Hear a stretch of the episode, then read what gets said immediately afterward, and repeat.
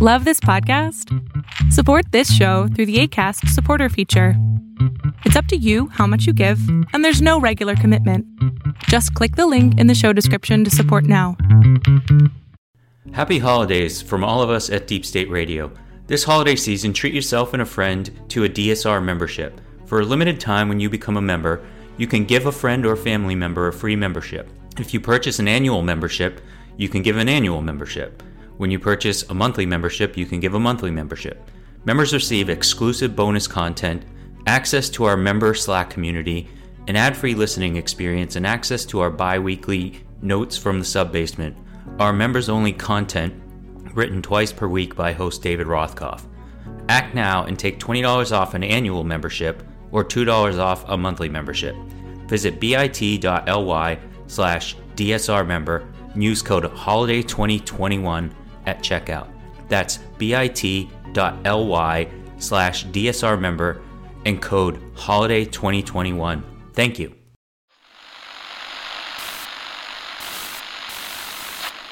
Nine, twelve, ten, twenty-eight, two, twenty-three. This is Deep State Radio, coming to you direct from our super secret studio in the third sub basement of the Ministry of Snark in Washington, D.C., and from other undisclosed locations across America and around the world. Hello and happy holidays. This is Deep State Radio. I'm your host, David Rothkopf. I'm coming to you from New York City, and I'm joined today by the whole gang, the originals, the Fab Four, John, Paul, uh, and You're going to start a fight about who's who, David. Yeah. yeah. the baker, the candlestick maker. exactly. And that includes, as you have already heard, Kori Schake of the American Enterprise Institute. How are you today, Kori? I'm exceedingly well, David. Thank you for asking. Excellent. And which is saying something today, since literally everybody I know, including the triple vaxxed, are coming down with COVID now. Rosa Brooks is also with us. How are you today?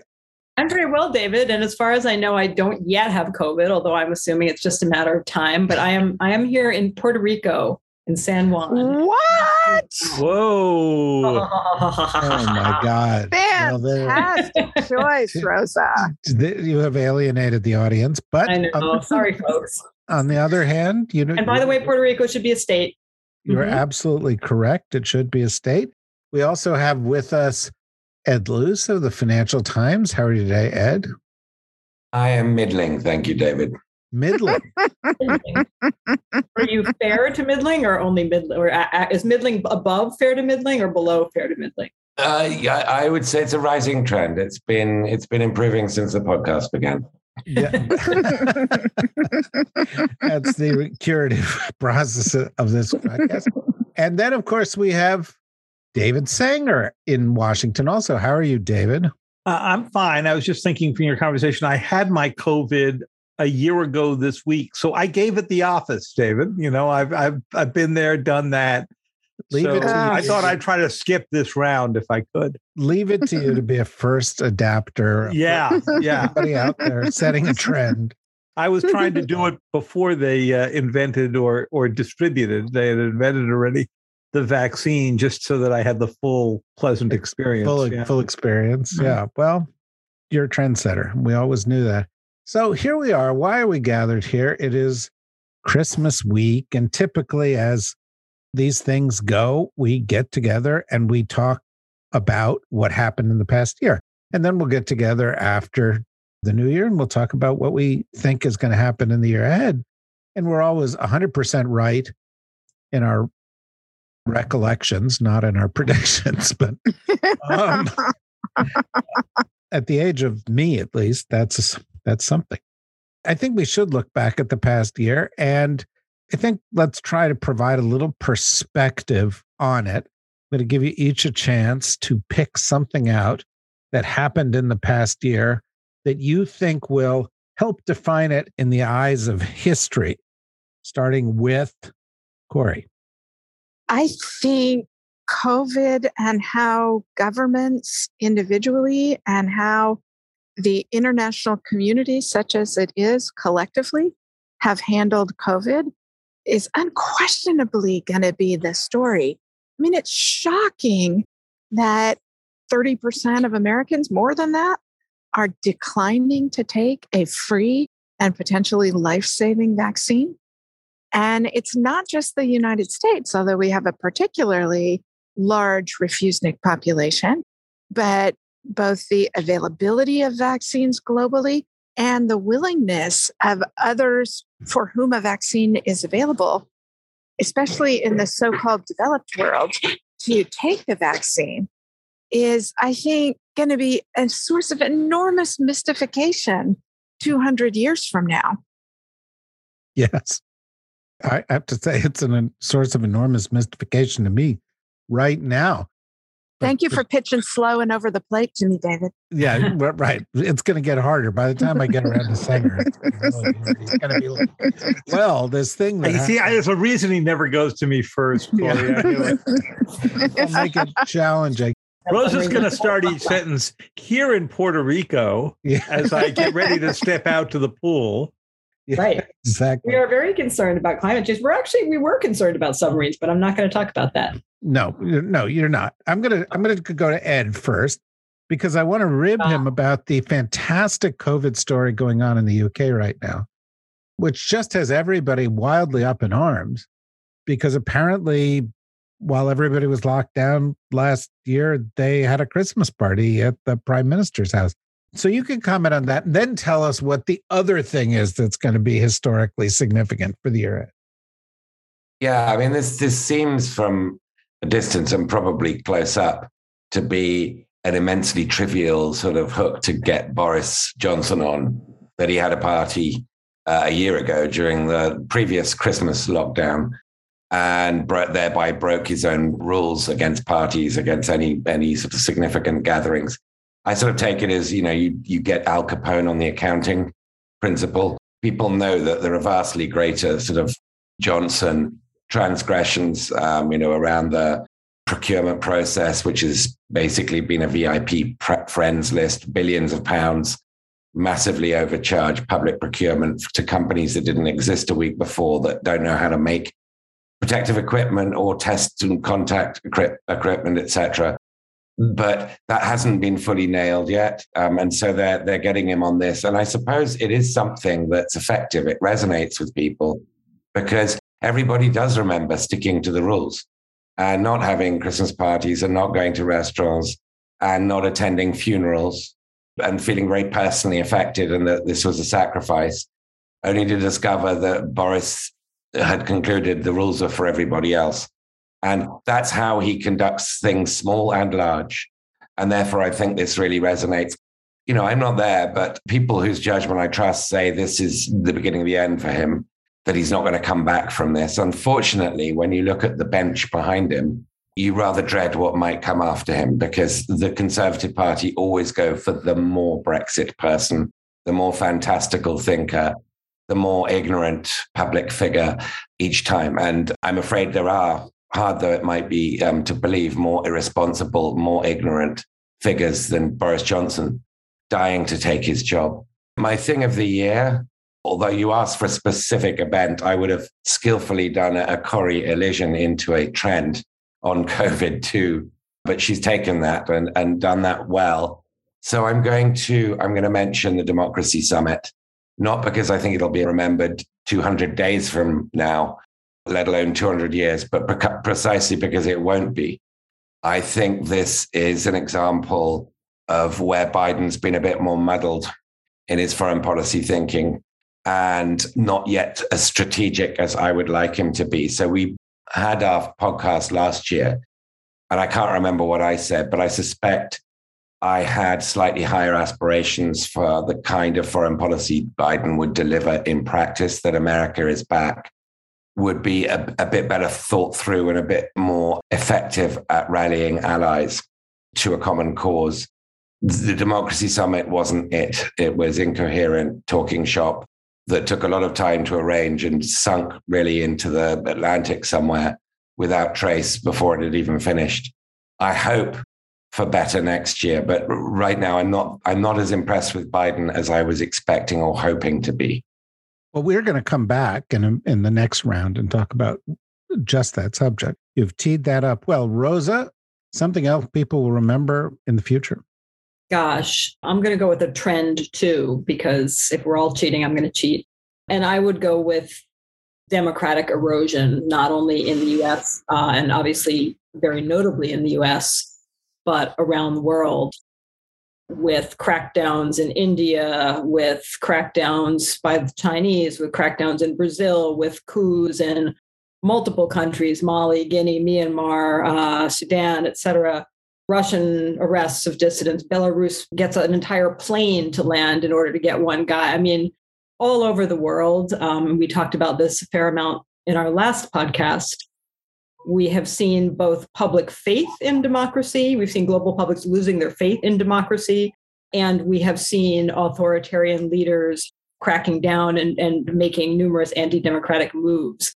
I don't think this trend began this year. I think we've been seeing it over the last few years, but I think that with the January 6th failed insurrection here in the United States, that really cemented the sense that, oh boy, democracy is in is in big trouble. It's in big trouble globally. If even here the US public is losing faith in democracy, we've got a, a really, really serious problem. So that's not a single event, it's the whole series of events. But to me, I worry that this could be the year that historians will see as the sort of inflection point where democracy went down the toilet. I sure hope not. Wow, that could make Ed's comment all the more poignant. David, now because, you know, as a sort of our techno geek, you can say, you know, well, in July, we were each implanted with a tiny chip that nobody remembers. We were, but David, but you don't remember it. I don't remember. it was in your vaccine, David. It was actually it was earlier than that. It was the secret part of the SolarWinds attack, and ah, know, yeah. Anyway. Well, so what are you predicting that hasn't been mentioned yet? Yeah. I would completely agree with Rosa that Democratic retreat is a big theme of the year. Uh, I would never argue with Ed on anything that involves British politics, but I, I'm not sure in the end that whether Boris stays or goes is going to necessarily move Western civilization here. What I worry about is that when we look back at 2021, we will wonder whether it was the year in which the efforts to avoid the resurgence of a Cold War may have failed. That we've seen a much, a great deepening of the confrontation with China, whether it is over Taiwan or technology exports or just the separation of the American economy and the Chinese economy in critical areas. We have seen the rise of like this old world effort by um, Putin to restore some of the boundaries that he lost when the Soviet Union collapsed. We don't know how that's going to work out. I still think there is plenty of time left for the United States, Russia, and China to get on a different vibe together, but I don't see right now a whole lot of openings to go do that. And I think that the events that we've been discussing here from January 6th, which the Russians exploited and the Chinese exploited, to COVID have all sort of deepened this trend because we now have a Russian vaccine, an American vaccine, a Chinese vaccine. I'm not sure you're very happy if you've had either the Russian or the Chinese one right now, but they they exist. So in a world that we thought 10 years ago was heading toward great globalization, we're seeing sort of this retreat to borders that I think matches the democratic retreat one other quick note about Biden himself. If you had looked at the statistics that we've seen at the end of the year, and we had discussed these all on January 1st, that you had more than 200 million Americans vaccinated, that you had the economy essentially in a vastly better place than we thought, the stock market in a vastly better place than we thought, that the challenge of inflation, worrisome as it is, is really a reflection in some ways of the boom, then you would have thought, boy, Biden must be doing just great in the polls. And instead, what we're discovering is he's not doing great. And if you look at the economist numbers today, he's not even doing great with the younger voters who were responsible for bringing him to office. And it's that dichotomy between a president who has largely done what he said he would do, but has not seemed to inspire his base even while doing it, that I think is hard to figure out right now. Although it is worthy of note that he, he, he has done what he said he would do. Let's take a look at what he has done on the foreign policy side. And I'm just go around and I'd like each one of you to offer up your nutshell critique or positive assessment of Biden foreign policy. What what do you think worked, Kori? What didn't? I think the AUKUS agreement worked, but the Australia UK US agreement worked. Did, did uh, Rosa pay you off? I can't believe you brought that up, Kori. I was going to take the bullet on submarines, all right, so you didn't have okay. to, Rosa. I'm just going to cover my ears. What what is think... that in the water just behind uh, behind Rosa? I, am just trying to figure it out. It looks big and nuclear. It's a shark.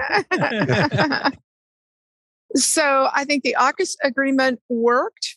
I think in general, the coordination with allies on the challenges and dangers Russia is posing has worked pretty well. I think I'm more positive about that than many other people. But I think the AUKUS agreement is a demonstration that, you know, they're so so at this. They're not great. And I think the debacle of Afghanistan is going to weigh very heavily in the judgment of the administration for two reasons. First, because they looked incompetent. And second, because the visual image of people clinging to aircraft that are taking off and the heartlessness of the president's evaluation and the administration's evaluation generally about that. Maybe people expected, I certainly expected the Biden administration to be kinder than that. And while I didn't expect them to be brilliant, right, I supported Biden for president because I didn't think he was a danger to the Constitution, not because I thought he was going to be a particularly good president.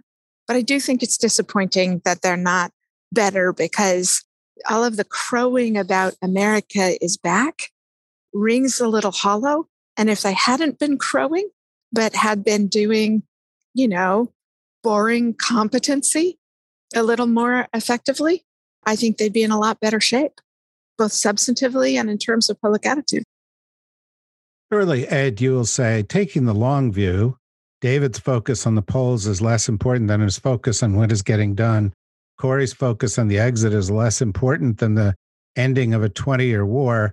And if David gets to focus on the polls, the fact that polls internationally say that we're held in better standing now than we were a year ago is also reflecting well on Biden. I know you were going to stand up and defend the Biden administration that way. Is that correct, Ed?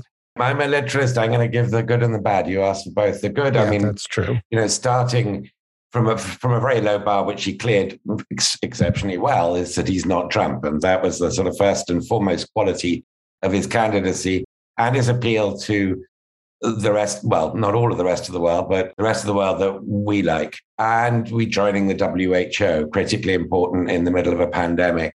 Attempting, I, am not sure very successfully, but to join the JCPOA, the Iran nuclear deal. Again, very important. I suspect too much damage was done. Um, and Iran had gone too far towards breakout for that to, to produce a result. Speaking to allies with respect, saying the right things about democracy. All these things matter a great deal. And it's an enormous relief that we have an American president doing that again. Even if, you know, I would quibble with some of the the, the sort of execution as as with the democracy summit. So he's way cleared that that low bar. He is not Trump, and that is that is a spectacular advance. On the negative stuff, we've talked a lot about Afghanistan before. You know, whether that will have longer term consequences, I I don't know. It will for Afghans, but I mean, for geopolitics, I, I don't really know. What I will say is everything right now, and since he was inaugurated, since Biden was inaugurated, really does sort of depend on COVID. And I am disappointed by the lack of scale and alacrity and prioritization of the global vaccine effort by the United States. It's done, it's done more than other countries, but other countries have been feeble. And the United States should be comparing itself not to what other countries have done, but to what it could be doing and what it needs to be doing for all our sakes. And it still seems like a second or third order priority, and it really should be first, second, and third. So much depends upon it the economy, uh, America's geopolitical standing, Biden's domestic political standing. And, you know, just as an addendum to that, at home, it's still hard to get home test kits. It's absurd. It's really absurd. So I think my main criticism would be that the pandemic management has not been competent enough and it's not been prioritized enough. Rosa? I actually give the Biden administration a lot of credit for just frankly surviving this year. I, I think that this was an extraordinarily difficult moment. I think, yes, we all came in with high expectations, but I think I, I don't find it particularly surprising that even a very good, competent administration didn't score any big, huge wins this year. You know, we didn't figure out how to put Putin back in a box. We didn't once and for all, uh, you know, establish with China that we are going to be the dominant power. We didn't solve climate change. You know, we didn't fix COVID, right? I mean, okay, true. But I think if you think, I mean, I mean, and this really, in some ways, I think was your point, Ed. If if you think about where we were a year ago, it's it's not bad. It's really difficult. The Biden administration came in facing not only the structural challenges of a globalized world in the middle of a pandemic with major geopolitical tensions, but they also came in in the wake of Trump and the wake of sort of Trump cat- catastrophes. They also have spent much of this year, they are still working hard to get key positions in the national security and foreign policy world filled with Republicans uh, just being incredibly intransigent. So we still have all these positions that are filled with people who are only acting. And given all of that, given the scale of the challenges they came in with, I would kind of give Biden this year as all you're trying to do is avert total catastrophe and and get things on a slightly more stable footing. And overall, I think they've done a pretty good job doing that, as Ed said. You know, and everything else is gravy. I mean, I wish that we had seen much more progress on climate change. I wish we'd seen much more progress on vaccine distribution. I wish we'd seen much more progress on reducing tension, great power tensions between US, Russia, China. I wish all of those things, I wish, well, actually, I'll get to my one criticism in a minute. I'll, I'll hold that. I wish a lot of things, but I actually think that they have had a lot of small achievements that tend to get overlooked, but that cumulatively do tend to add up. Whether it's uh, you know, smaller achievements on trade, smaller achievements on climate change, smaller achievements on reestablishing some basic trust with allies. So we'll see what happens in the next couple of years. And I think we will rightly hold them to a higher standard, you know, as they get more people in place, as everybody just gets their footing. But I think for year one, given the mess they started with, it's been a pretty good job. The one criticism I would make is really to echo something Kori said. And here's where my instincts always differ from the instincts of uh, every single press person for every single administration I've ever worked in. I do think that the sort of oh we've we've accomplished so much we're so great we've done everything etc it's just always a mistake because everybody knows that everybody knows that this is hard. Everybody knows that the world is messy.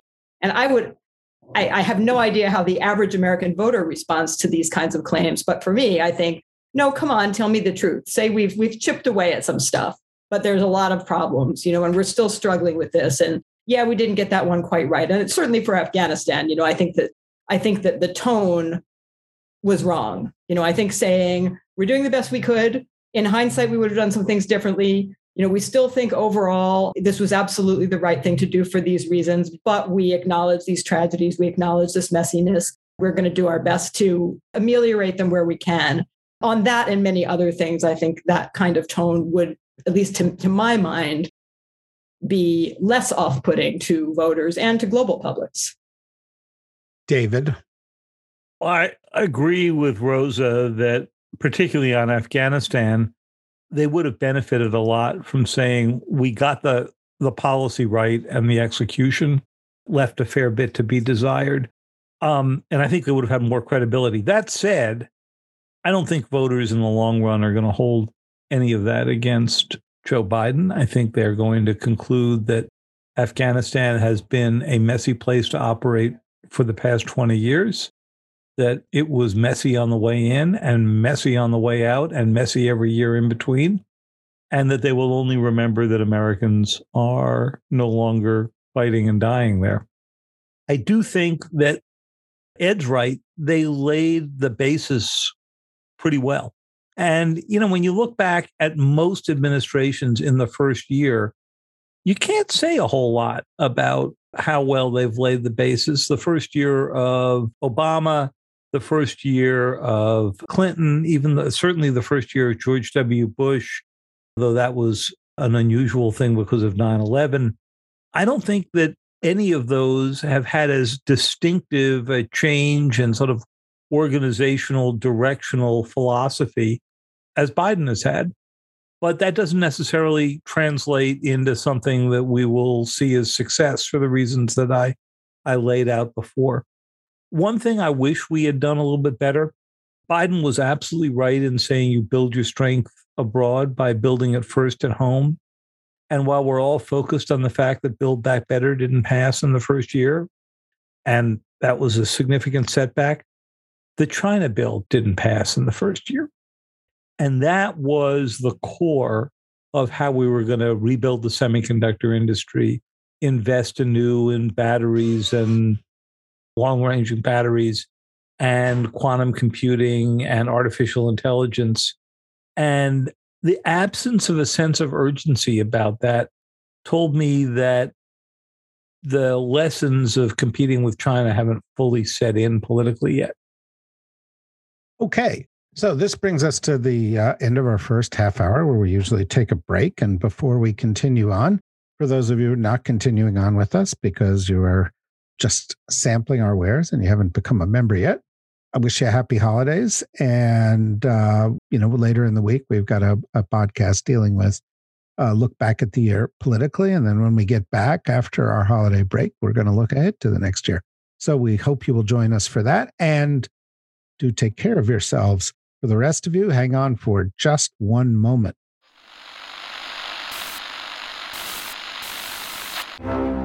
Hi, this is Harry Litman, former United States Attorney, current LA Times legal affairs columnist, and creator and host of the Talking Feds podcast, a roundtable that brings together prominent figures for a dynamic discussion of the most important topics of the day, from voting rights. Voting in our country has a specific racial connotation and a racial history, and one in which it has been fundamentally about moving away from exclusion and at a snail's pace to the January 6th Select Committee. We're going to see almost every actor who's culpable in this refuse the subpoena. To U.S. national security and foreign relations. I served in the FBI in the aftermath of 9 11, and I've seen what happens when there's boots on the ground. To anything and everything at the Department of Justice. The hardest thing about coming into the Department of Justice, it's not like everything hits reset. There are court proceedings and investigations that are all midstream, and you don't control when you get to make a decision on those. To hear roundtable discussions with the country's most prominent voices from government, journalism, journalism and law. Follow us wherever you listen to podcasts.